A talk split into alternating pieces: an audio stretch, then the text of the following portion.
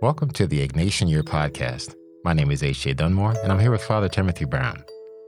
During this time of year, we think about season and we think about how seasons lead into the next. It's interesting because it's kind of like a drama that has many parts. So today, we're going to talk to you about the drama of the season and kind of how the holiday season has its different chapters and different parts. Father Brown? Thank you, Jay. I think it's a time of year where we oftentimes are so busy that we forget that we're actually participants in a very important drama, the whole drama of our salvation. And the four weeks of Advent are Act One the preparation, putting the uh, scenes together, awaiting the protagonist, the child, meeting his mother, Joseph, and all the characters but at times, I think we forget that we have a part in this drama. And the drama really begins the beginning of Genesis. In the beginning, God created the heaven and earth. And the real high point of all creation is the moment, the birth of Christ. And salvation history is a drama because we all know what happens to that child, the adult child who is crucified and killed. And we're wondering why would this happen? Why would a loving God allow his son to be born and then allow him to suffer and to be part of a world that rejected him? So, these next few minutes are an invitation to figure out your part in this drama of salvation and to be aware that all through the Hebrew scriptures, all the way from Isaac and Abraham, from Jacob, from the way in which Moses brings us to the mountain, and all the great prophets, especially Isaiah.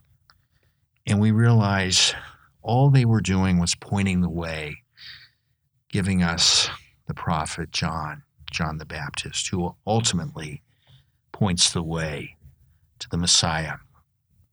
And I think any good drama, any good play has a shape, many characters, much of a action that allows us to be aware of our own emotions, our own needs, our own desires, our own joys, our own fears.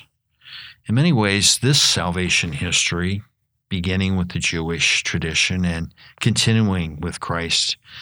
It's not really a detective play, a play where we're trying to figure out the mystery, who done it, why was this particular plot hatched, but more of a play in which each of us, each of us as characters have real choices, have real dialogue, real opportunities to choose, to embrace, the one who became our Savior.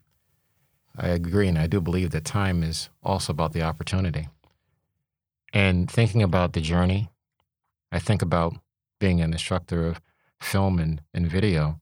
I think about the journey as well, and I think about the character. And normally you have a main character and you have the different characters and different roles that play a part in a screenplay or in a movie. And I really like when you're talking about, you know, the idea of supporting characters.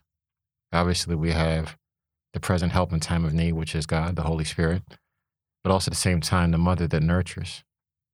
And I think about that where what you said as far as nurturing, think about nurturing the growth of what was given to us. Think about Christ is given to us, how Christ gave himself for us. And that understanding that we have access to being able to do great and amazing things, to be able to achieve greatness because we're able to work with that which has been given to us. So when you said that, I was imagining being given that opportunity, having that handed to me. And I think about the illustrations you gave as far as Abraham, John the Baptist, Isaac, thinking about those different components. And it's the whole idea of nurturing what was given to you.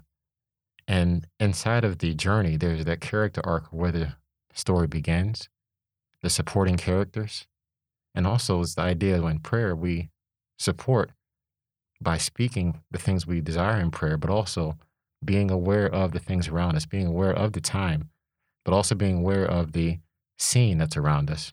Because as we pray and actively praying, things manifest, they take place around us. And as we're playing an active role in that screenplay or we're playing an active role in that scene, we're able to see so many different things that are taking place in the story. So it's almost like we have to step outside of our role as a character sometimes, look at it from a outside perspective, looking at it from the perspective of perhaps the viewer that's watching. So stepping outside of self and taking a look. And I think in the Ignatian tradition, the way in which St. Ignatius in the spiritual exercises allows us through so many different meditations to participate in the drama of salvation. And the first drama I see is the way in which Ignatius invites us to imagine our own nativity. Imagine the room in which you were born and allow your imagination to fill in the details of the scene to see, to hear, to touch, to smell, to continue as your heart suggests. And in that particular personal nativity, allow your mind's eye to see your mother holding you as a baby. And move ahead as your heart suggests. And allow your imagination to see your mom handling you into the arms of Jesus. Picture that. And doesn't that make this whole season much more relevant and much more real when you picture your own mother handing you off to the Lord Himself? And looking at the way in which, in this nativity exercise, you begin to be much more ready to receive the real meaning of Christmas. Thinking about in the book of John, First John, says, Dearly beloved, we are God's children now. What we shall later be has not yet come to light. And that's what I think about as far as the character. There are some parts of us, who we are, where it comes to light, but in components, little individual fractals of light, little photons of light. And it says, We know that when it comes to light, we shall be like him, for we will see him as he is. But I think about it as far as just with the revelation and revelation light and how we become more and more like Christ on a daily basis. It's one of those things where, again, in a movie, a character, the development, and each and every single part, there's different components of that character that's growing. Some are happening at the same time. And looking at it, maybe the character doesn't quite understand exactly why there's there are different parts that are happening but it's one of those things where I learned a long time ago that the Creator, the Creator God, works from the end backwards. And sometimes I remember in film school with some of the classes, they would say, Know where you're going, your destination, because you can always write your way towards a destination. So at the end, you know how you want the story to end. And you may have creative ideas, and kind of how when you're writing a script, you may have a certain scenario, and you're like, How do I get to that point? You can always write your way to the end of your story. In the beginning of the Gospel of John, and the Word became flesh. The Word became flesh and dwelt among us. And when we are aware of the Word, we become silent and in many ways allow that Word to take center stage. And we ask everyone in the uh, audience to pay attention to that word. The word that says, I love you. I love you, world, man and woman. And I'm here. I'm with you. I'm your life. I'm your time. I weep your tears. The God who became man. I'm your joy. Do not be afraid. When you do not know how to go any further, I'm with you.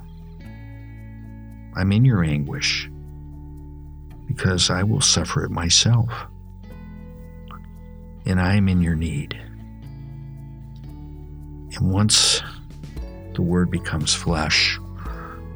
The whole meaning of the drama of salvation becomes real.